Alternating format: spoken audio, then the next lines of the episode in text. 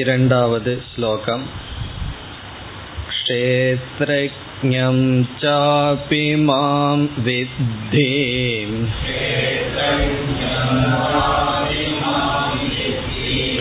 சர்வக்ஷேத்ரேஷு பாரத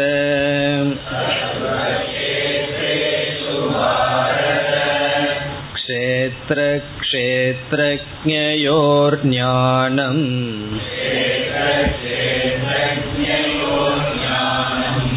யத்தத் ஞானம் மதம் மம.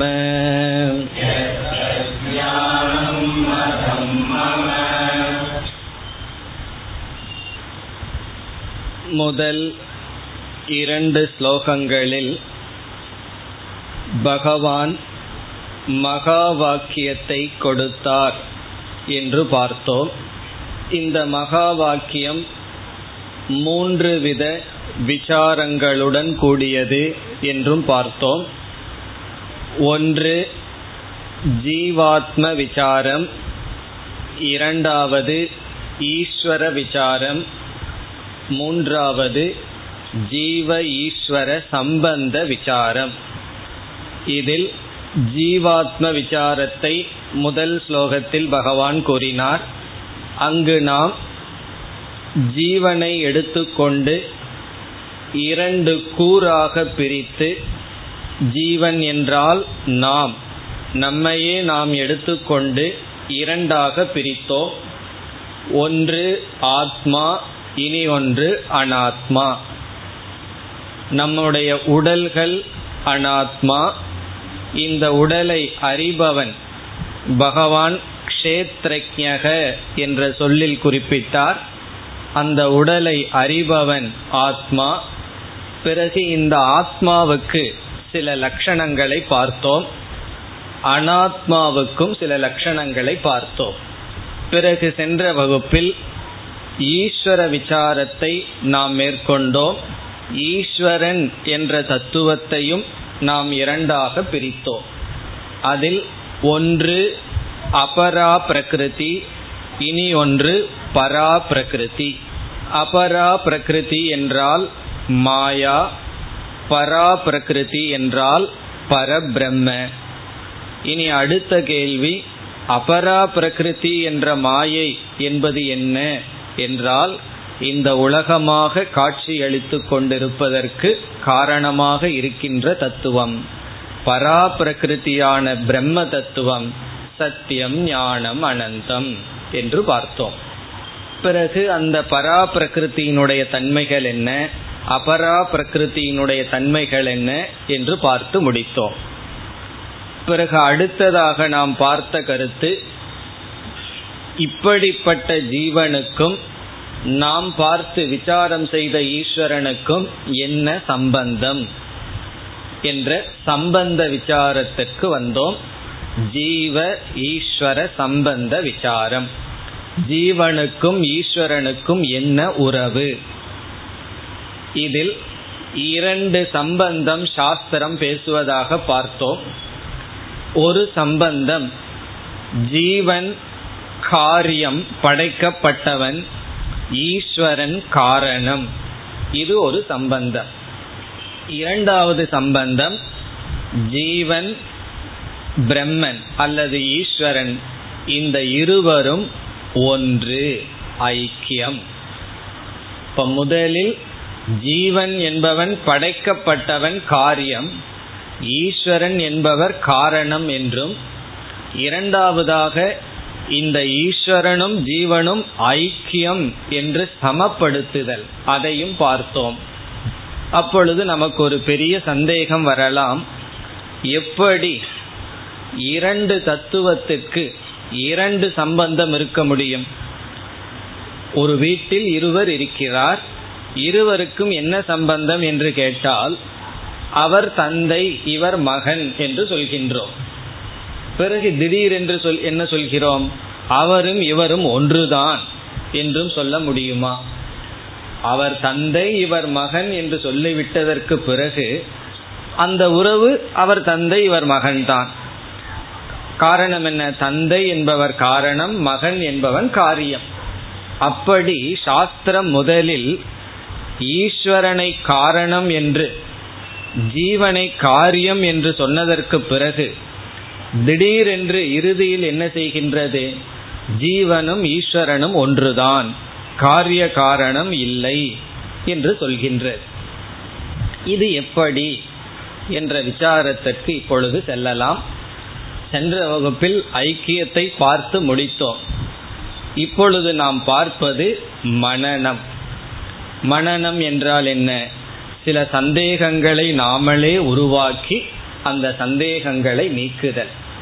சென்ற வகுப்போடு சிரவணம் ஓவர்.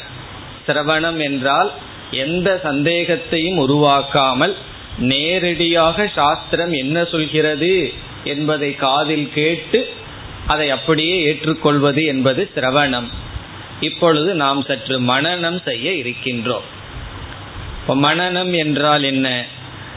காதில் கேட்ட கருத்து, சாஸ்திரம் இவ்விதம் சொல்கிறது என்று கேட்டதற்கு பிறகு நமக்கு சில சந்தேகங்கள், சில குழப்பங்கள், முரண்பாடுகள் மனதில் வரலாம். வரலாம் என்று சொல்ல முடியாது, வரும்.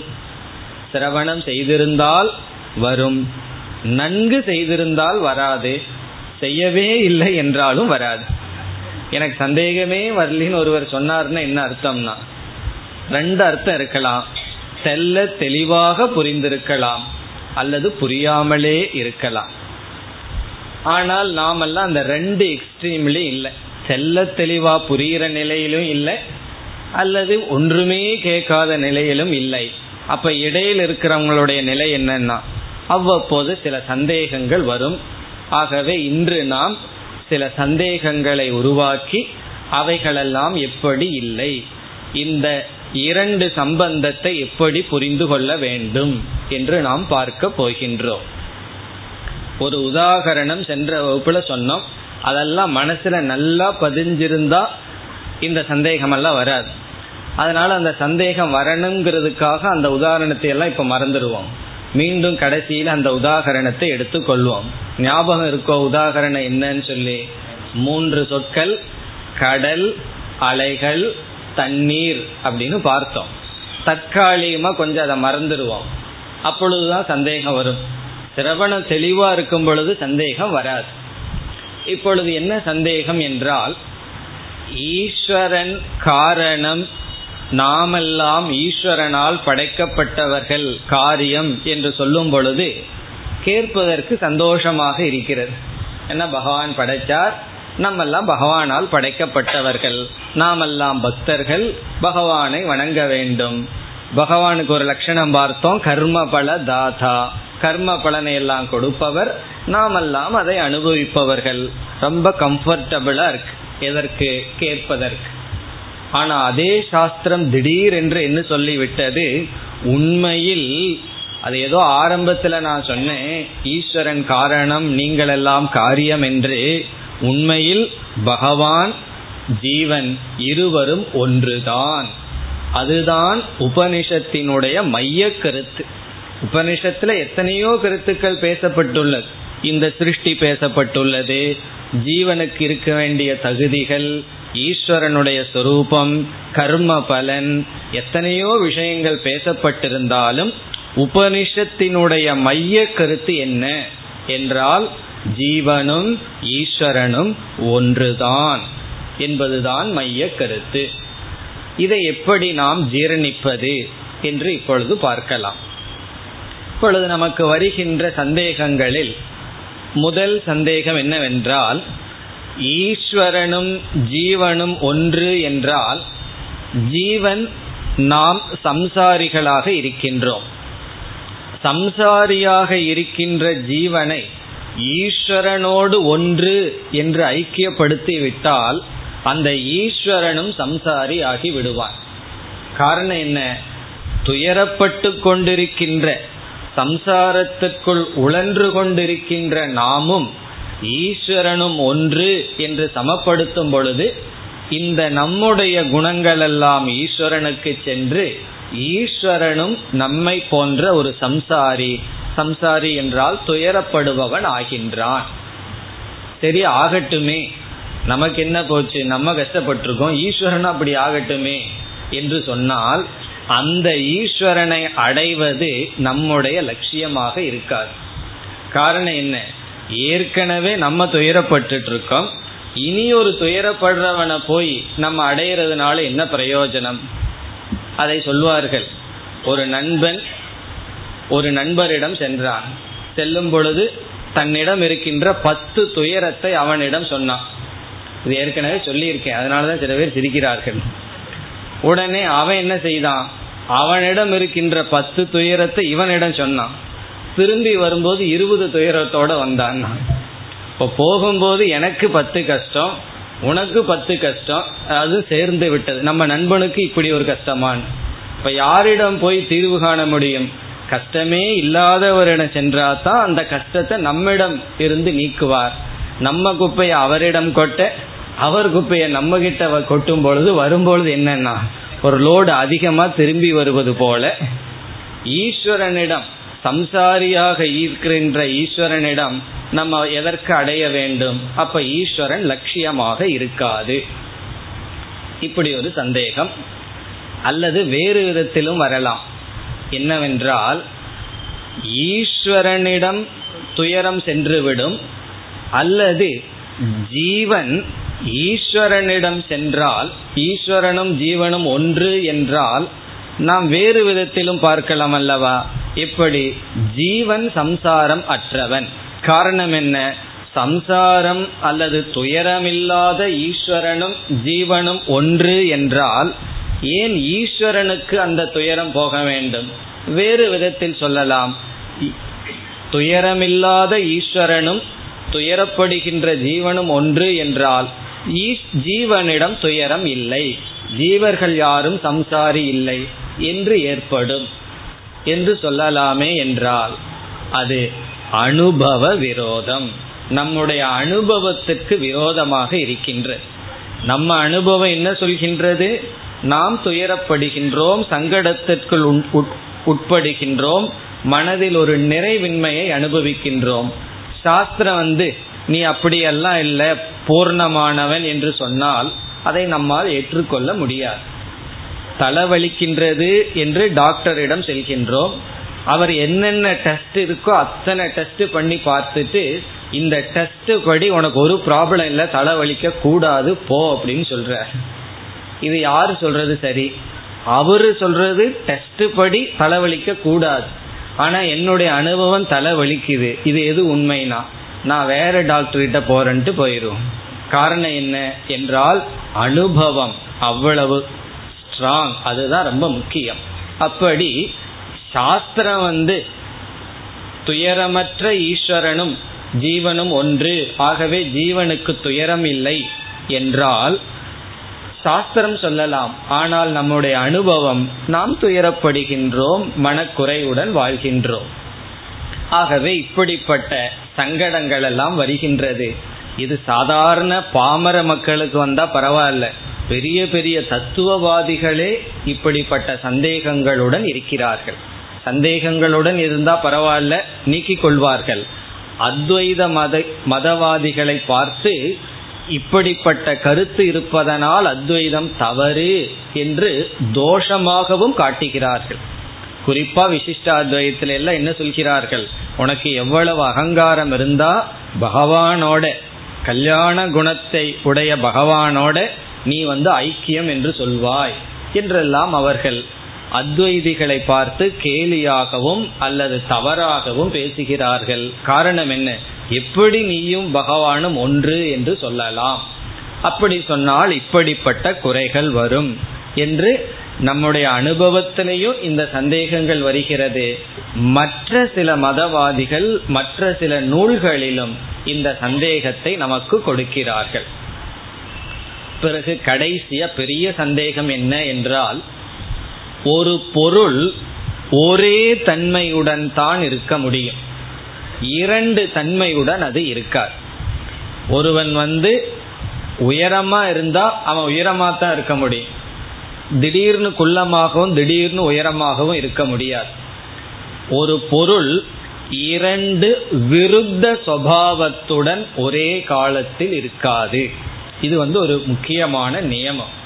ஒரே காலத்தில் ஒரு பொருள் இரண்டு சுபாவத்துடன் இருக்கலாம், இரண்டு விருத்த சுபாவத்துடன் இருக்காது. விருத்தம் என்றால் ஆப்போசிட், ஒன்றுக்கொன்று முரண்படுகின்ற தன்மையுடன் ஒரு பொருள் ஒரே காலத்தில் இருக்காது.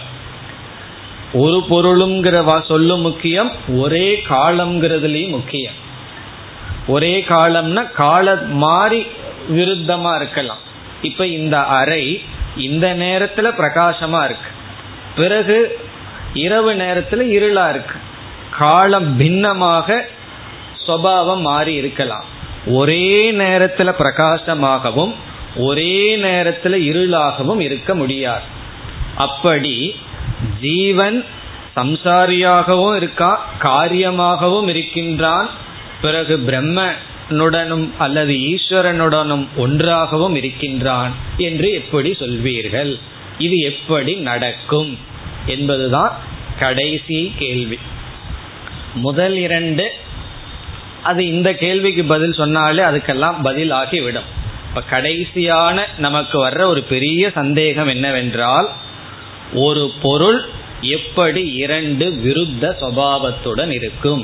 இந்த இடத்துல யாரு பொருள்னா ஜீவர்களாகிய நாம் எப்படி துயரத்திற்கு உள்ளவர்களாகவும் அதே சமயத்தில் ஈஸ்வர தன்மை உடையவர்களாகவும் இருக்க முடியும்?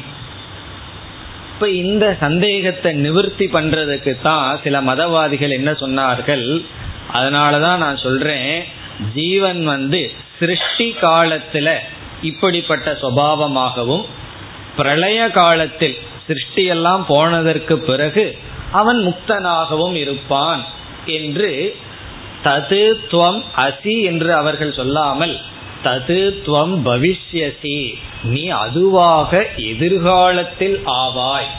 எப்படின்னா சில கர்மம் எல்லாம் பண்ணி சில தியானம் எல்லாம் செய்து அந்த தியானத்தின் செயலினுடைய விளைவாக நீ பிரம்மமாக மாற வேண்டும் என்று அல்லது மாறுவாய் என்று சொல்வார்கள். அதற்கு அவங்களுக்குன்னு சில உதாகரணங்கள் எல்லாம் இருக்கு. எல்லாத்துக்கும் உதாகரணம் கிடைச்சிடும். எந்த ஒரு கருத்தை விளக்கணும்னாலும் ஏதோ ஒரு உதாகரணம் கிடைச்சிடும். இப்போ ஒரு பூச்சி இருக்கு, ஒரு புழு இருக்கு. அந்த புழு ஒரு காலத்துல என்னமா மாறப்போகுது? பட்டாம்பூச்சியா மாறப்போகின்றது. அந்த பட்டாம்பூச்சி எவ்வளவு அழகா இருக்கு! அதனுடைய ப்ரீவியஸ் ஸ்டேஜை எடுத்து பார்த்தோம்னு சொன்னால் அது பார்க்க சகிக்காத ஒரு புழுவாக இருக்கும். இப்போ இந்த புழு எப்படி பட்டாம்பூச்சியாக ஃப்யூச்சரில் மாறுதோ அதுபோல் ஜீவன் ஒரு காலத்தில் சம்சாரியாக இருந்து பிறகு செயலினால் மானச காய்க வாச்சிக்க கர்மத்தினால் என்ன ஆகின்றான்? பிரம்மனாக ஆகின்றான் என்றெல்லாம் இந்த ஒரு நிலையை தவிர்ப்பதற்காக கூறுகிறார்கள். அப்ப நம்ம என்ன சொல்றோம்? தது துவம் அசி, நீ சம்சாரியா இருக்கிற காலத்திலும் சரி எல்லா காலத்திலும் ஜீவன் பிரம்மனாகவே இருக்கின்றான் என்று சாஸ்திரம் கூறுகிறது. அது எப்படி சரி? இதுவரைக்கும் என்ன பார்த்தோம்? சந்தேகங்களை எல்லாம் இதுவரைக்கும் நம்ம பார்த்தோம். இனிமேல் பதிலுக்கு நாம் செல்லலாம். சந்தேகத்தை பார்க்கும்போது ரொம்ப பெருசா இருக்கும், நம்மளே அந்த பார்ட்டியில ஜாயின் பண்ணிடலான்னு தோணிடும். ஆமா, இவ்வளவு பெருசா இருக்கே சந்தேகம்னு. பதில் ரொம்ப சுலபமா முடிந்து விடும். இந்த சந்தேகத்தை எல்லாம் நானோ மற்றவர்களோ உருவாக்கவில்லை. இந்த இடத்துல சங்கராச்சாரியாருடைய விளக்கத்தில் இவைகள் எல்லாம் வருகின்றது. இனி சங்கரர் என்ன பதில் கொடுக்கின்றார் என்றால், மிக சுலபமான சுருக்கமான ஒரு பதிலை கொடுத்துட்றார். அந்த பதிலை பார்த்தா இவ்வளவுதானா அப்படின்னு நமக்கு ஆயிரும். அது என்ன பதில் என்றால், இப்போ அதுக்குள்ள கேள்வி ஞாபகம் வந்துடணும். பதிலை பார்க்கும்போது கேள்வியை மறந்துட்டோம்னா, கேள்வி என்ன?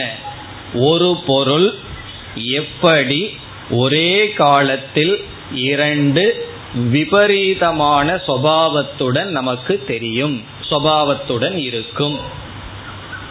அதற்கு சங்கரர், சாதாரணமா அது நார்மலா இருக்காது, ஆனால் ஞான அஜ்ஞான காரணத்தினால் அது நடக்கும். அஜ்ஞானாத் உபபத்யதே என்று சொல்றார். அறியாமையினால் இவ்விதம் நிகழலாம் அப்படிங்கறதான் பதில். அறியாமையினால் ஒரு பொருள் ஒரே காலத்தில் இரண்டு தன்மைகளுடன் தோன்றலாம். தோன்றலாம், மாறவில்லை.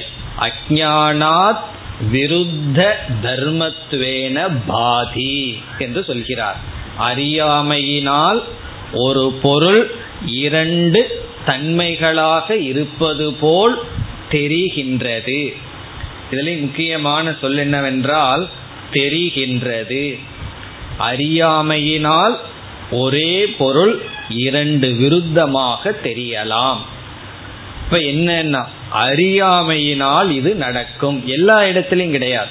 அறியாமையினால் இவ்விதம் தெரிகிறது.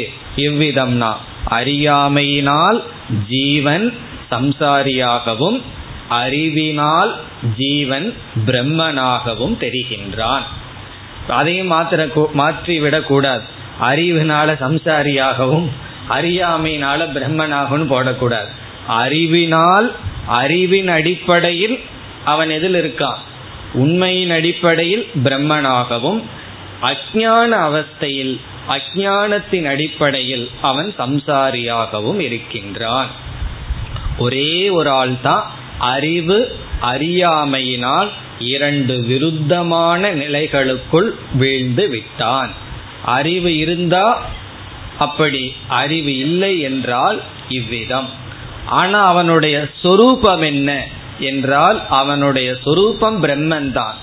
பிரம்மஸ்வரூபமாகவே இருந்து கொண்டு அவன் அறியாமையினால் ஜீவஸ்வரூபமாக அல்லது சம்சாரியாக இருக்கின்றான். அது எப்படி? நம்ம ஏற்கனவே பார்த்த உதாரணத்தை இப்பொழுது எடுத்துக்கொண்டால், கடல் ஈஸ்வரன், அலைகள் ஜீவன், தண்ணீர் என்பது பிரம்ம தத்துவம்.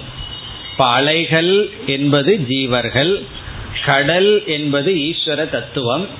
இப்பொழுது கடல் காரணம், அலைகள் காரியம்.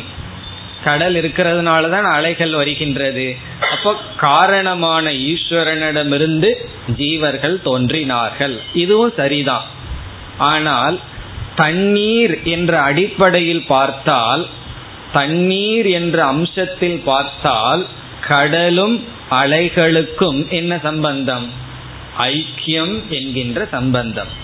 இப்ப இந்த தண்ணீர்ங்கிற அடிப்படையில, தண்ணீர்ங்கிற அறிவோட கடலையும் அலைகளையும் பார்த்தால் இரண்டுக்கும் வேறுபாடு இல்லை.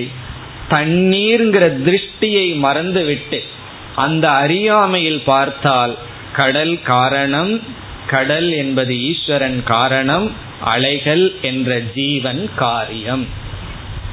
ஆகவே இப்போ ரெண்டு பொருளுக்கும், கடல் அலைகள் என்கின்ற இந்த இரண்டு தத்துவத்திற்கும் ஒரு நோக்கில் காரிய காரண பாவம், இனியொரு நோக்கில் என்ன பாவம்?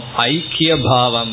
பாவம் என்றால் அந்த கருத்து, ஐக்கியம் என்ற ஓர் உண்மை. இது நடப்பது போல ஜீவன் என்றால் நான், நான்கிற சொல்லுக்கு அர்த்தம் நல்லா புரிந்துவிட்டால், ஆத்மா அனாத்மா விவேகம் பண்ணி ஆத்மா என்று புரிந்துவிட்டால் அந்த ஈஸ்வரன் நான் ஒன்று. ஆத்மா என்று புரியவில்லை என்றால், அனாத்மா என்றுதான் புரிந்தால் அந்த ஈஸ்வரன் காரணம், நம்முடைய நாம் காரியம். அதனால இந்த மகா வாக்கியத்தை ரொம்ப கவனமா ஹேண்டில் பண்ணணும், ரொம்ப கவனமாக நாம் கையாள வேண்டும். காரணம் என்ன? நாம அனாத்மா இந்த உடல் என்று நினைத்து கொண்டு பகவானுடன் ஒன்று என்று சொல்லிவிடக் கூடாது. இந்த உடல்கிற புத்தி இருக்கும் பொழுது நான் படைக்கப்பட்டவன், ஈஸ்வரன் காரணம். ஆத்மா என்ற புத்தி வரும்பொழுதுதான் அந்த ஈஸ்வரனோடு ஐக்கியம் செய்ய வேண்டும். அதுவரை பேதம்தான் மங்களம், பேதம்தான் நல்லது, பேதம்தான் நமக்கு படியாக இருக்கின்றது. இப்ப மற்ற மதவாதிகளுக்கும் அத்வைதத்துக்கும் உள்ள ஒரு பெரிய வேற்றுமை என்னவென்றால், ஜீவன் வேறு, ஈஸ்வரன் வேறு. ஜீவன் ஈஸ்வரனுடைய அங்கம், இது போன்ற கருத்துக்களை எல்லாம் நாம் ஏற்றுக்கொள்கின்றோம். முழுமையாக நிராகரிப்பதில்லை, அதை நாம் ஒரு படிகளாக ஏற்றுக்கொள்கின்றோம். ஆரம்பத்தில் நான் வேறுதான், ஜீவர்களாகிய நாம் வேறுதான், ஈஸ்வரன் வேறுதான் என்று உடலில் நான் என்ற புத்தி இருக்கின்ற காலத்தில் கண்டிப்பாக ஏற்றுக்கொள்கின்றோம், ஏற்றுக்கொண்டுதான் ஆக வேண்டும் ஒரு படியாக. பிறகு இறுதியில் சரியான அறிவு வரும் பொழுது இவைகள் படி என்று நீக்கி ஜீவ ஈஸ்வர ஐக்கியத்தை கூறுகின்றோம். மற்ற மதவாதிகள் அத்வைதத்தை படியாகவும் ஏற்றுக்கொள்வதில்லை, இறுதியாகவும் ஏற்றுக்கொள்வதில்லை. அதனாலதான் அத்வைதத்துக்கு யாரிடமும் துவேஷம் இல்லை, யாரிடமும் குரோதம் இல்லை, யாரையும் அவர்கள் நீக்குவதில்லை. எல்லாமே ஒரு படிதான். பகவான் மீது கோபம் வந்து திட்டுறதுனாலும் கூட சத்ரு பக்தி என்று ஏற்றுக்கொள்கின்றோம்.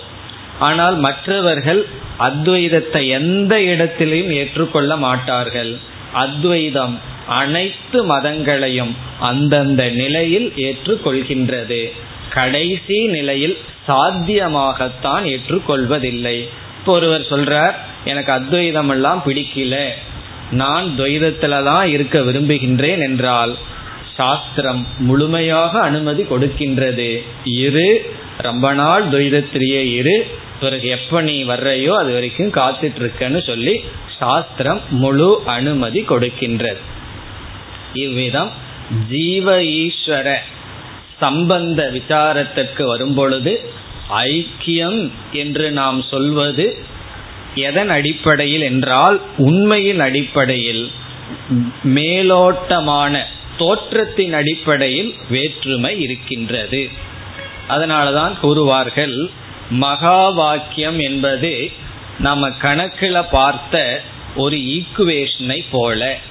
ஈக்குவேஷன்ங்கிறதுக்கு தமிழ்ல சமன்பாடு என்று சொல்லப்படுகிறது. இதெல்லாம் ஒரு காலத்துல கணக்கு படிக்கும்போது படிச்சிருப்போம். ஈக்குவேஷன் அப்படின்னு சொல்லி லெஃப்ட் ஹேண்ட் சைடு ஒன்று இருக்கும், ரைட் ஹேண்ட் சைடு ஏதோ ஒன்று இருக்கும், சமம்னு போடுவோம். இதையும் இதையும் சமப்படுத்த வேண்டும். ஒரு ஈக்குவேஷன் பார்ப்போமே, சுலபமான ஒரு ஈக்குவேஷன் பார்ப்போம். இப்போ 5 கூட்டல் 4, இதுக்கு கால்குலேட்டர் வேண்டான்னு நினைக்கிறேன். 5 இந்த காலம் அப்படி இருக்கு, 5 கூட்டல் 4ன்னு இருக்கு. அப்போ அதை என்னமோ ஒரு 5ன்னு ஒரு எண் இருக்கு, கூட்டல்னு ஒன்று இருக்கு, 4ன்னு ஒன்று இருக்கு, ஈக்குவல்ட்டுன்னு போட்டு 10 மைனஸ் 1 அப்படின்னு எழுதியிருக்கு. இந்த பக்கம் வந்து 10 மைனஸ் 1ன்னு இருக்கு. இது வந்து 2ஆம் கிளாஸ் குழந்தைக்கு ஒரு பெரிய ஈக்குவேஷன். ஏன்னா கைகாலெல்லாம் விரலையெல்லாம் வச்சு எண்ணி இந்த பக்கம் 9ங்கிற ஒரு எழுத்தை கண்டுபிடிச்சு, அந்த பக்கம் வந்து எதையோ மைனஸ் எல்லாம் பண்ணி அந்த பக்கம் ஒரு 9ன்னு கண்டுபிடிச்சா அதுக்கு மார்க் கிடைக்கிது. இதே இது வேற மேலே வர வர பெரிய ஈக்குவேஷன்ஸ் வந்துட்டு இருக்கு. இப்போ நம்முடைய கேள்வி என்னன்னா, எந்த சூழ்நிலையில் ஒரு ஈக்குவேஷன் உருவாகும்? சமன்பாடு என்பது வருவதற்கு நிபந்தனை என்ன என்பதுதான் நம்முடைய கொஸ்டின். எப்பொழுது ஈக்குவேஷன் போடலாம்? 5 = 5ன்னு போட்டால் அது ஈக்குவேஷனா, அல்லது 5 சமம் 4ன்னு போட்டால் ஈக்குவேஷனா? 5 = 5ன்னு போட வேண்டிய அவசியம் இல்லை. 5 தான் எல்லாத்துக்கும் தெரியும். 5 = 4ன்னு போடக்கூடாது. அது எப்படி 5 4 ஆகும்? 5 5 தான், 4 4 தான். ஆனால் 5 + 4 = 10 - 1ன்னு போடலாம். இந்த பக்கம் 5 4ன்னு ஒரு சொல், பிளஸ்ன்னு ஒரு குறி. அந்த பக்கம் இந்த 5 4 கிடையாது, ஏதோ 10 ன்னு 1 - 1 என்று. ஆகவே ஒரு வேறுபாடு நமக்கு தெரிகிறது. ஆகவே இந்த ஈக்குவேஷனுக்கு 2 நிபந்தனை இருக்கின்றது. ஒன்று, மேலோட்டமாக வேறுபாடு இருந்தாக வேண்டும்.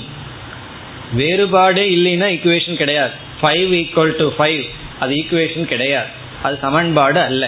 இப்போ மேலோட்டமாக வேறுபாடு இருந்தாக வேண்டும், நிபந்தனை 1. நிபந்தனை 2, அடிப்படையில் வேறுபாடு இருக்கக்கூடாது. வேறுபாடு அடிப்படையாக இருக்கக்கூடாது. வேறுபாடு இருந்தாலும் வேறுபாடு இல்லாட்டியும் ப்ராப்ளம் இருக்கு, வேறுபாடே இல்லைனாலும் ப்ராப்ளம். வேறுபாடு இருந்தாலும் ப்ராப்ளம். யாருடைய மனமானது அதிசூக்ஷ்மத்தை அடைந்து விட்டது அல்லது மிக மிக பக்குவத்தை அடைந்து விட்டது என்றால் அதற்கு அவர் கொடுத்த லட்சணம், இரண்டு முரண்படுகின்ற கருத்தை எந்த மனம் இரண்டு டைரக்ஷன்ல இரண்டு டைமென்ஷன்ல இருந்து புரிஞ்சு கொள்ளுதோ அந்த மனம் அதிசூக்ஷ்மத்தை அடைந்து விட்டது. இதை புரிஞ்சுக்கிறதுக்கே ரொம்ப சூக்ஷ்மமாக இருக்கணும், அதுவே முதல்ல புரியணும். அதாவது சில பேர்த்துக்கு சின்ன விஷயம் ஒன்று சொன்னால் இன்னைக்கு ரொம்ப டஃப்பாக இருக்குன்னு சொல்லுவார்கள். ஏதோ நாங்கள் ஆஃபீஸ்லேயும் வீட்லேயும் வேலை பண்ணிட்டு கதை கேட்குற மாதிரி கிளாஸுக்கு வந்தா இங்கே எங்களை கொஞ்சம் ரிலாக்ஸ் பண்ணுறதை விட்டுட்டு மைண்டை ரொம்ப சிந்திக்க வைக்கிறீங்களேன்னு சில பேர் சொல்லுவார்கள். கொஞ்ச நாள் ஆகும் இது பகவத்கீதைங்கிறது கதையல்ல, இது தத்துவம்னு புரிஞ்சுக்கிறதுக்கே. அப்படி கொஞ்சம் ஏதாவது ஹையராக பேசுனா அது ரொம்ப சூக்ஷ்மமாக இருக்குது, மனசுக்கு புரிந்து கொள்ள முடியவில்லைன்னு சொல்வார்கள். இப்போ எந்த மனம் ஹையஸ்ட் லெவலில் மிக மிக சூக்ஷ்மமான கருத்தையெல்லாம் ஜீர்ணிச்சிக்க முடியும் அந்த மனம் என்ன என்றால், அது அவர் சொல்றார், இரண்டு முரண்பட்ட கருத்துக்களை, ரெண்டு ஆப்போசிட், ஒன்றுக்கு ஒன்று முரண்பட்ட கருத்துக்களை அதை வாங்கி தனக்குள்ளேயே ரெண்டு டைமென்ஷனை வச்சு முரண்பாடு இல்லைன்னு புரிஞ்சுக்கணுமா. அது அவர் கொடுக்கிற உதாரணம் அதை விட புரிஞ்சுக்க முடியாத உதாரணம். அவர் என்ன உதாரணம் கொடுக்கிறார், லைட்டுக்கு அப்படி ஒரு லட்சணம் இருக்கு. லைட்டுன்னா என்ன? வெளிச்சம். அந்த லைட்டுக்கு என்ன லட்சணமா, light is particle, light is wave at the same time. வெளிச்சம் இந்த லைட்டுக்கு அது ஒரு வேவாகவும் இருக்கு, அது ஒரு பார்ட்டிக்கலாகவும் இருக்கு. அட் த சேம் டைம் ஒரே நேரத்தில் அது வேவாகவும் இருக்கு பார்ட்டிக்கலாகவும் இருக்கு. இது எனக்கு புரிஞ்சு கொள்ளாம ஒரு பிசிக்ஸ்ல பிஹெச்டி பண்ண ஒரு ப்ரொஃபஸர்கிட்ட கேட்டேன். அவர் சொன்ன பதில், நாங்கள் ஏதோ பொழப்புக்காக சொல்லிட்டு இருக்கோம், இதெல்லாம் எங்ககிட்ட கேட்காதீங்க, எங்களுக்கு புரியாதுன்ட்டார். எனக்கு இது புரியலையே. இந்த எக்ஸாம்பிள் அந்த ஆத்தர் சொல்லி அதில் எதில் கனெக்ட் பண்ணுறார், ஜீவன் ஒரே நேரத்தில் சம்சாரியாகவும், jiva is mortal and immortal at the same டைம்னு கனெக்ட் பண்ணுறார். இப்போ எனக்கு அது உதாரணம் புரியலையேன்னு ஒரு ஃபிசிக்ஸ் ப்ரொஃபஸரை கூப்பிட்டு, அவர் வேற பிஹெச்டி பண்ணிட்டு இருக்கிற ஒரு டீச்சர்கிட்ட, இதுக்கு என்ன அர்த்தம்னா இதெல்லாம் கேட்காதீங்கோ, ஏதோ நாங்கள் லைவ்லிஹுட்டுக்காக டீச் பண்ணிட்டு படிச்சுட்டு இருக்கோம், புரிஞ்சுக்கிறதுக்காக படிக்கலன்னு சொன்னார். ரொம்ப கிளீன். அப்படி இது முதல்ல இந்த உதாரணம் புரியணும். உதாரணம் புரிய வேண்டாம், நம்ம ஃபிசிக்ஸுக்கு போக வேண்டாம், இப்போ நேரடியாக போயிடுவோம். உதாரணத்துக்கு புரியாமல் நேரடியாக போவோம். அதை விட பெஸ்ட் உதாரணம் நம்ம பார்த்துட்டோம், கடல், நீர், அலைகள். வேறுபாடு இருக்கு, வேறுபாடும் இல்லை. இப்போ நாம் எந்த ஆட்டிடியூடோடு இருக்கணும். மகா வாக்கியத்தை கேட்டதுக்கு அப்புறம் சில ப்ராப்ளம் எல்லாம் வந்துடலாம். பூஜை பண்ணலாமா வேண்டாமா, என்ன பகவான் நானும் ஒன்று தானே, ஐயப்பனு நானும் ஒன்று தானே, எதுக்கு சாமியே ஐயப்பன்னு சொல்லணும், சாமியே நானும் என் பேரையே நான் சொல்லிக்கலாமே, இப்படிப்பட்ட சந்தேகமெல்லாம் வந்துடும். ஒருவர் இந்த சந்தேகமே கேட்டார், கிளாஸ் முடிஞ்சதுக்கப்புறம் இனிமேல் நாங்கள் கோயிலுக்கெல்லாம் போக வேண்டாமா அப்படின்னு கேட்டார். உங்களுக்கு உடல் நான்கிற புத்தி இருக்கிற வரைக்கும் சாதனைகள் பக்தி அந்த பேதத்தை தான் வச்சு காப்பாற்றணும். பிறகு என்னைக்கு இந்த உடல் அபிமானம் எல்லாம் போய் மனப்பக்குவம் வருதோ, வைராகியம் எல்லாம் உச்சகட்டத்துக்கு போய் மன அமைதி அடைஞ்சு இந்த பிரம்ம தத்துவந்தான், இந்த ஆத்மாதான் நான் புரிஞ்சுக்கிறோமோ, அப்பொழுதுதான் ஐக்கியம். அந்த ஐக்கிய ஞானத்திற்கு பிறகும் நம்ம எப்பொழுதும் போல் சாதாரணமா இருந்து கொண்டு இருப்போம். ஐக்கிய ஞானத்தை அடைஞ்சதற்கு பிறகு, அடையிறதுக்கு முன்னாடி என்ன பண்ணிட்டு இருந்தோமோ, எதை சாப்பிட்டு இருந்தோமோ, என்ன பண்ணிட்டு இருந்தோமோ அது தொடரும். பிறகு ஒரு பெரிய மாறுதல் நமக்குள் வரும். அது என்ன மாறுதல், அந்த ஞானத்தினுடைய மகிமை என்ன, பலன் என்ன, அதைத்தான் பகவான் ரெண்டாவது வரியில சொல்றார். இப்ப முதல் வரியில ஐக்கியத்தையும், இரண்டாவது வரியில் இந்த அறிவினுடைய மகாத்மியம் அறிவினுடைய பெருமை, அறிவினுடைய மகிமையை சொல்றார். அந்த மகிமையை நாம் இரண்டாவது வரியில் பார்க்கலாம். இப்பொழுது நாம் ஸ்லோகத்தினுடைய முதல் வரிக்கு செல்லலாம். இவ்வளவு நேரம் விசாரம் செய்து முடித்தோம், இனி தான் ஸ்லோகத்திற்குள் செல்ல வேண்டும். க்ஷேத்ரஜ்ஞம் சாபிமாம் வித்தி சர்வ க்ஷேத்ரேஷு பாரத. பாரத, ஹே அர்ஜுனா, சர்வ க்ஷேத்ரேஷு, க்ஷேத்திரம் என்ற சொல்ல பகவான் ஏற்கனவே அறிமுகப்படுத்தி நம்முடைய உடல்னு சொன்னார். இப்ப சர்வ க்ஷேத்திரம்னா எல்லா உடல்களுக்குள்ளும், எல்லா ஜீவராசிகளினுடைய உடல்களுக்குள், எல்லா ஜீவராசிகளினுடைய உடல்களுக்குள். அந்த உடலை அறிபவன பகவான் என்ன வார்த்தையில சொன்னார்? எல்லா ஜீவராசிகளுடைய உடல் க்ஷேத்திரம் என்றால் அந்த உடலை அறிந்து கொண்டிருப்பவனுக்கு பகவான் என்ன சொன்னார்? க்ஷேத்ரஜ்ஞக என்று சொன்னார்.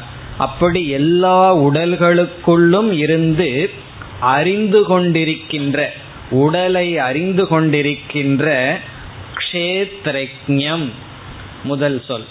க்ஷேத்ரஜ்ஞனை, அதாவது ஆத்ம தத்துவத்தை, எல்லா உடல்களுக்குள்ளிருந்தும் எல்லா உடல்களையும் அறிந்து கொண்டிருக்கின்ற திருக் சுரூபமான க்ஷேத்ரஜ்ஞனை மாம் வித்தி, நானாக அறிவாயாக. வித்தி என்றால் நீ அறிவாயாக.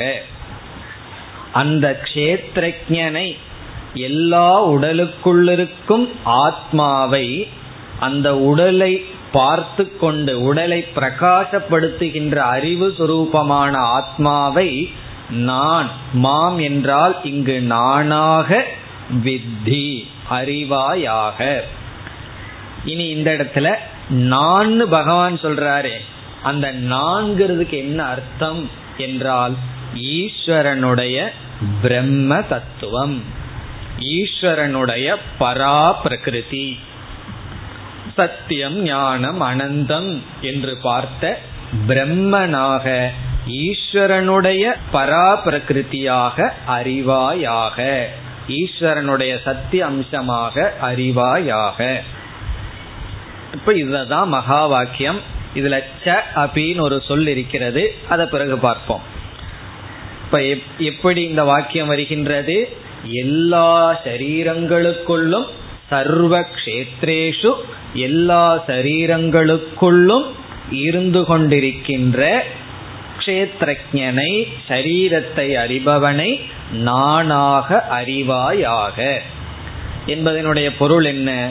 உனக்குள் நீ என்பவன் உடல் ஆத்மாவாக இருக்கின்றாய். இந்த உடலை அறிபவன் ஆத்மா, அந்த ஆத்மாதான் நான் என்று பகவான் சொல்கிறார். இப்ப என்னுடைய ஆத்மாதான் நீங்களா? மற்றவர்களுடைய ஆத்மா யாருன்னு சந்தேகம் வரலாம், அதையும் நீக்கிவிட்டார். எல்லாருடைய சரீரத்திற்குள்ளும். என்ன நேரடியா பார்த்து உனக்குள் இருக்கிற ஆத்மா நான் தான் சொன்ன உடனே என்ன சொல்லிடுவோம்? நான் தான் ஸ்பெஷல்னு சொல்லிடுவோம். எல்லாத்துக்கும் அந்த தான் தான் ஸ்பெஷல்னு சொல்றதுல ஒரு ஆசை. இங்கேயோ ஒரு கோயிலுக்கு போறோம், அவருக்கு ஸ்பெஷல் ட்ரீட்மெண்ட் கிடைச்சது கோயில்ல, அதை பெருமையா வந்து சொல்லி கொண்டிருப்பார்கள். எனக்கு நான் போனேன், பகவானுடைய அனுகிரகம், நேரடி எனக்கு ஸ்பெஷலா தரிசனம் கிடைச்சது. அப்ப மற்றவர்களெல்லாம் பகவான் என்ன செய்து விட்டார்? இவருக்கு வந்து ஸ்பெஷல் தரிசனம் கிடைச்சுதான், அது வந்து அவமானப்பட வேண்டிய சொல் சூழ்நிலையல். அங்க போய் சமத்துவமா இருக்கணும். ஸ்பெஷலா போய் பகவான் கிட்ட இருந்தா பகவான் நம்ம விட்டுட்டு மீதி ஆளத்தான் பார்ப்பார். அப்படி எல்லோருக்கும் நான் தான் நான் தான்ங்கிற என்ன வரலாம். இங்க பகவான் சொல்றார் எல்லா சரீரங்களுக்குள்ளும், எல்லா சரீரங்களுக்குள்ளும் இருக்கின்ற அந்த ஆத்ம தத்துவம், எல்லா சரீரத்தையும் அறிபவன் யார்? மாம் வித்தி, நானாக அறிவாயாக. இப்ப இது மகா வாக்கியம். இப்ப இந்த இடத்துல ச அபின்னு ஒரு சொல் இருக்கு, சாபி. அதற்கு நாம் பொருள் பார்க்க வேண்டும். இந்த அபி என்ற சொல்லுக்கும் ச என்றால் மேலும் என்று பொருள். ச என்றால் இங்கிலீஷ்ல அண்டுன்னு சொல்லுவோம், ஏஎன்டி. ராமா அண்ட் கிருஷ்ணா அல்லது ராமா அண்ட் லக்ஷ்மணான்னு சொல்றது போல. அபி என்றால் மேலும், மோரோவர் என்று பொருள். இந்த சாபி என்று இங்கு சேர்ந்து இருக்கின்ற சொல்லுக்கு மூன்று பொருள் கொடுக்கப்படுகின்ற, ஒவ்வொரு விளக்க ஆசிரியர்கள் ஒவ்வொரு பொருளை கொடுக்கிறார்கள். நம்ம இங்க மூன்று அர்த்தத்தை பார்க்க போகின்றோம். முதல் அர்த்தம் என்னவென்றால், சமஸ்கிருதத்துல ஏவ என்று ஒரு சொல்லிருக்கின்றது, அந்த பொருள். சாபி என்றால் ஏவ, ஏவ என்றால் மட்டும், ராமக ஏவ என்றால் ராமன் மட்டும் செல்கின்றான், நீ மட்டும் இங்கு வர வேண்டும். அந்த மட்டும் எலோன்ங்கிறது முதல் அர்த்தம். இப்ப அந்த அர்த்தத்தை கொடுத்தா இந்த இடத்துல என்ன பொருள் என்றால், க்ஷேத்ரஜ்ஞம் மாம் ஏவ வித்தி, என்னையே க்ஷேத்ரஜ்ஞனாக அறிவாயாக. எல்லா சரீரத்திற்குள் இருக்கின்ற க்ஷேத்ரஜ்ஞன் என்னையே க்ஷேத்ரஜ்ஞனாக அறிவாயாக. வேற யாரையாவது க்ஷேத்ரஜ்ஞன் அறிஞ்சராத, இந்த பிரம்மத்தையே க்ஷேத்ரஜ்ஞனாக அறிவாயாக. என்ன, வேற சிலரெல்லாம் அணு அதுதான் தத்துவம் என்று எதோ தத்துவத்தை சொல்கிறார்கள். அதெல்லாம் கிடையாது. நான் தான் பிரம்மனாக இருக்கின்ற நான் தான் க்ஷேத்ரஜ்ஞன் என்று அறிவாயாக. தான் அப்படின்னு தமிழ்ல சொல்ற என்னைத்தான் க்ஷேத்ரஜ்ஞம் மாம் ஏவ வித்தி. சாபிங்கிறது அந்த இடத்துல போடணும். மாம் ஏவ வித்தி, என்னையே அறிவாயாக. இனி இரண்டாவது பொருள், அதுவும் மிக சூக்ஷ்மமான அழகான பொருள். ஏழாவது அத்தியாயத்தில் பகவான் ஈஸ்வர தத்துவத்தை விளக்கும் பொழுது தன்னையே இரண்டாக பிரித்தார். இரண்டு கூறா பிரித்து எனக்கு இரண்டு பிரகிருதி இருக்கின்றது என்றார். அதைத்தான் நம்ம இங்க பார்த்தோம். அபரா பிரகிருதி, பரா பிரகிருதி. நான் அபரா பிரகிருத்தியாகவும் பரா பிரகிருத்தியாகவும் இருக்கிறேன்னு சொன்னார். அபரா பிரகிருத்தினா இந்த உலகம், இதற்கு காரணமான மாயை. பரா பிரகிருதி என்றால் அறியும் தத்துவம், அறிவு சொரூபம். இப்ப பகவான் அங்க என்ன சொல்லியிருக்கார், நான் சைத்தன்ய ரூபமான பிரம்ம ரூபமாக மட்டும் இருப்பவன் அல்ல, இந்த உலகமாகவும் நான் இருக்கின்றேன் என்று சொல்லியுள்ளார். அதனால பகவானை தவிர வேற யாரும் கிடையாது.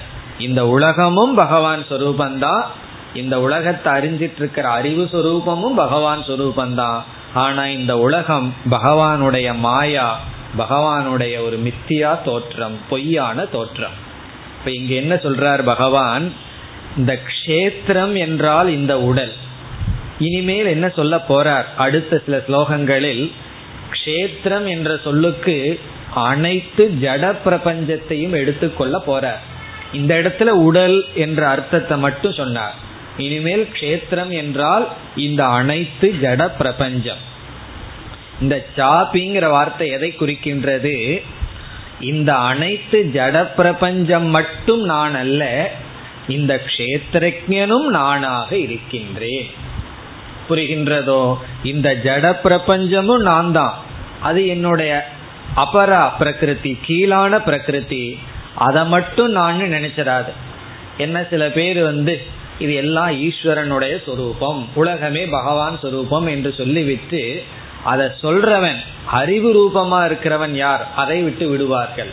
ஆகவே இங்க பகவான் சொல்றார், க்ஷேத்ரம் மாம் வித்தி க்ஷேத்ரஜ்ஞம் ச அபி மாம் வித்தி. க்ஷேத்ரனை நானாக அறிந்து கொள், க்ஷேத்ரனும் நான் தான், க்ஷேத்ரஜ்ஞனும் நான் தான்.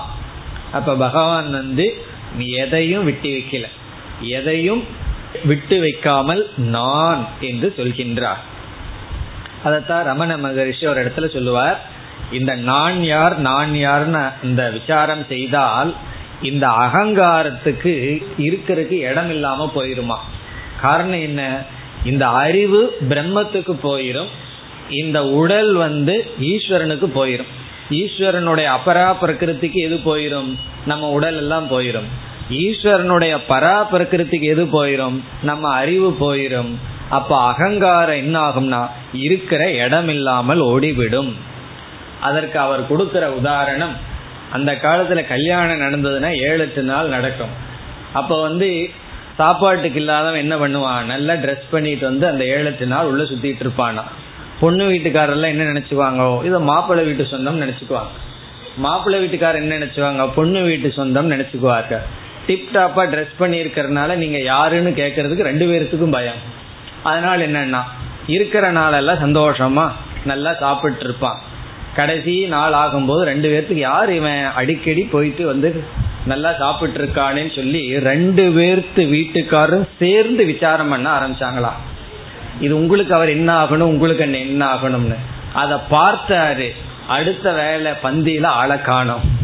காரணம் என்னன்னா 2 பேரும் சேர்ந்து விசாரம் பண்ணா அவனுக்கு அங்க இருக்கிறதுக்கு இடம் இல்லை. எது வரைக்கும் இருக்கிறதுக்கு இடம்னா 2 பேரும் சேர்ந்து விசாரம் பண்ணாத வரைக்கும் இருக்கிறதுக்கு இடம். அதே போல அகங்காரத்துக்கு இருக்கிறதுக்கு இடம் இல்லை. எப்பொழுதுனா இந்த சரீரத்தை தூக்கி பகவானுக்கு கொடுத்து சரீரத்துக்குள்ள இருக்கிற கஷேத்திரக்கினை தூக்கி பிரம்மத்துக்கு கொடுத்துட்டா நான் சொல்றதுக்கு இடம் இல்லை, அப்படி அது சென்று விடும். அதுதான் இரண்டாவது கருத்து. கஷேத்திரமும் நான், கஷேத்திரஜனும் நான். இந்த சாப்பினா சேத்திரனாகவும் நான் தான் இருக்கேன், இந்த சரீரமாகவும் பிரபஞ்சமாகவும் நான் தான் இருக்கேன்.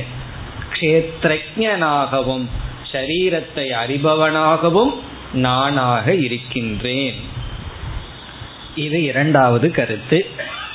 இனி மூன்றாவது கருத்து என்னவென்றால், அதாவது 3 விதத்துல இந்த சாப்பிங்கிறதுக்கு பொருள் பார்க்கிறோம்.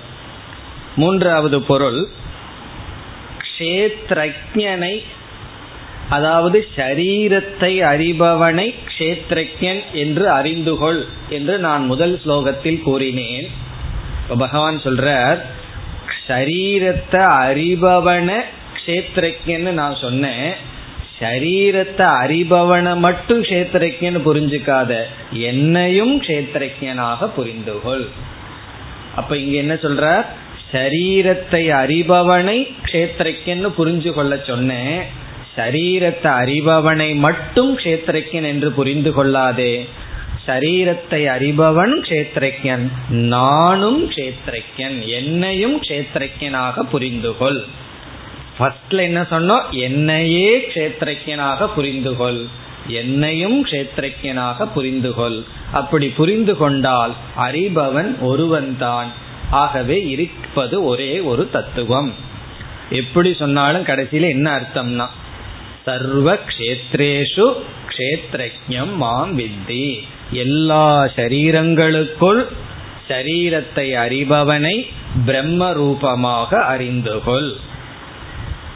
இதோடு மகா வாக்கிய விசாரம் முடிவடைகின்றது.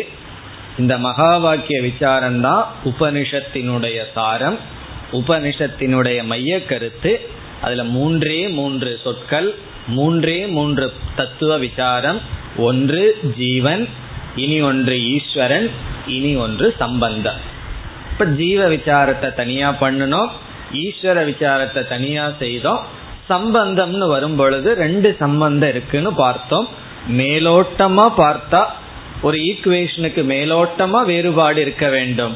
அதே போல மேலோட்டமான அல்லது பொய்யான அசத்திய அம்சத்தில் சம்பந்தம் என்னவென்றால் காரண காரியம், சத்திய அம்சத்தில் அடிப்படை அம்சத்தில் ஐக்கியம் என்று நாம் பார்த்து முடித்தோம்.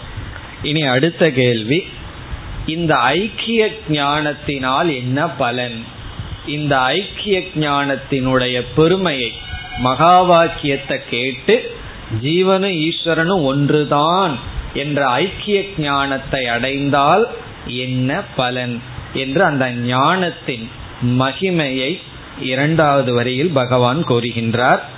அந்த வரியை பார்த்துட்டு பிறகு அதனுடைய பெருமையும் அதனுடைய பலனையும் நாம் விசாரம் செய்யலாம்.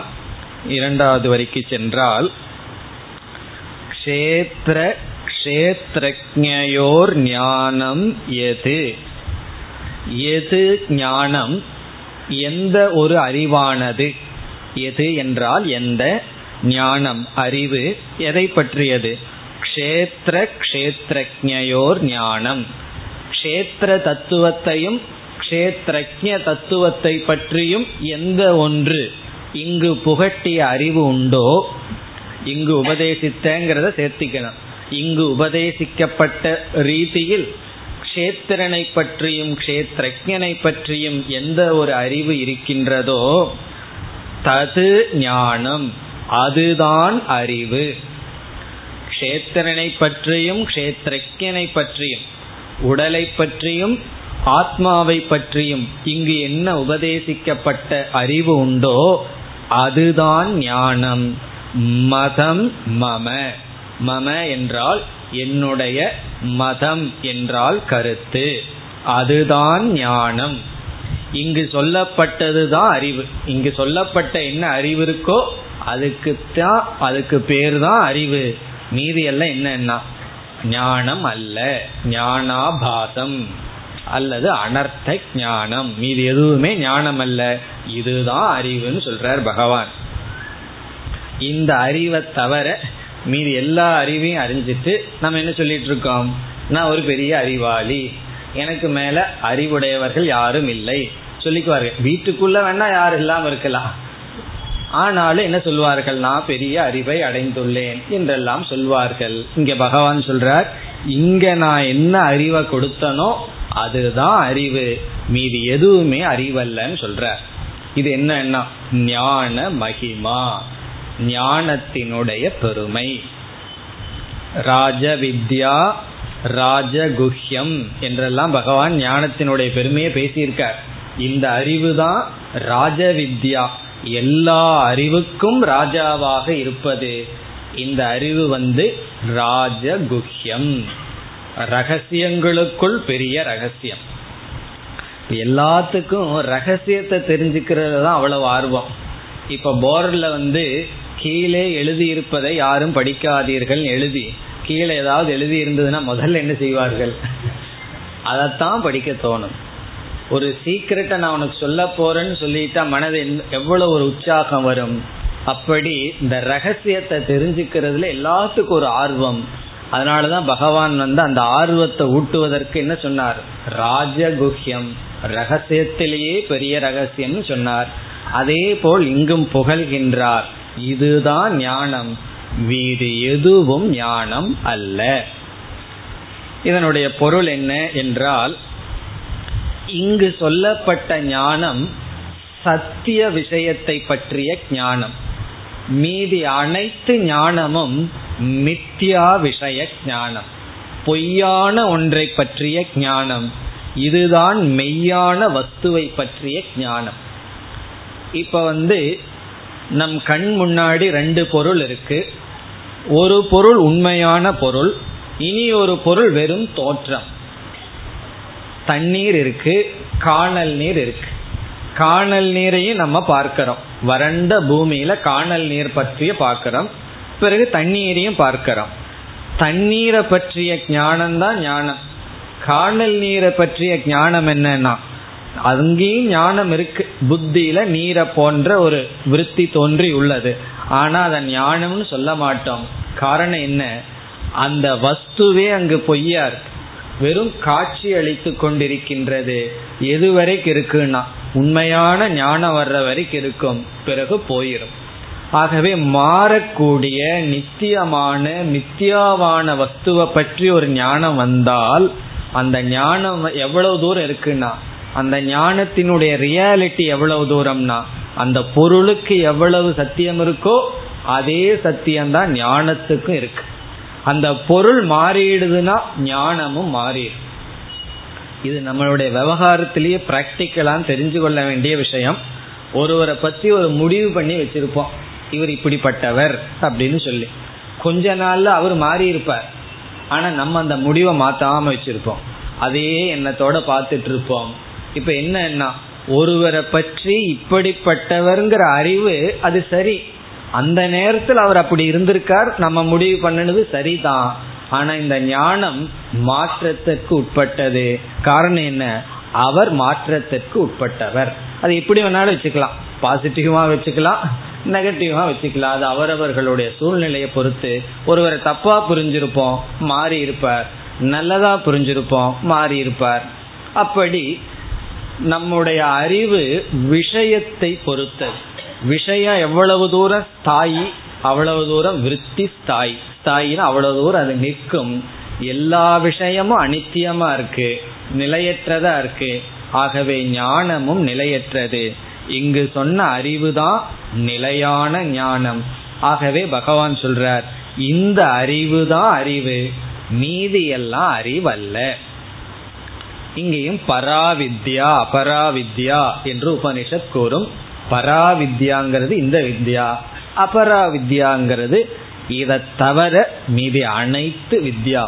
அந்த இடத்துல உபனிஷத் சொல்லும் ரிக்வேதோ எஜுர்வேதோ சாமவேதோ அதர்வவேதக, 4 வேதங்களை பற்றிய அறிவும் கூட அபராவித்யா தான்.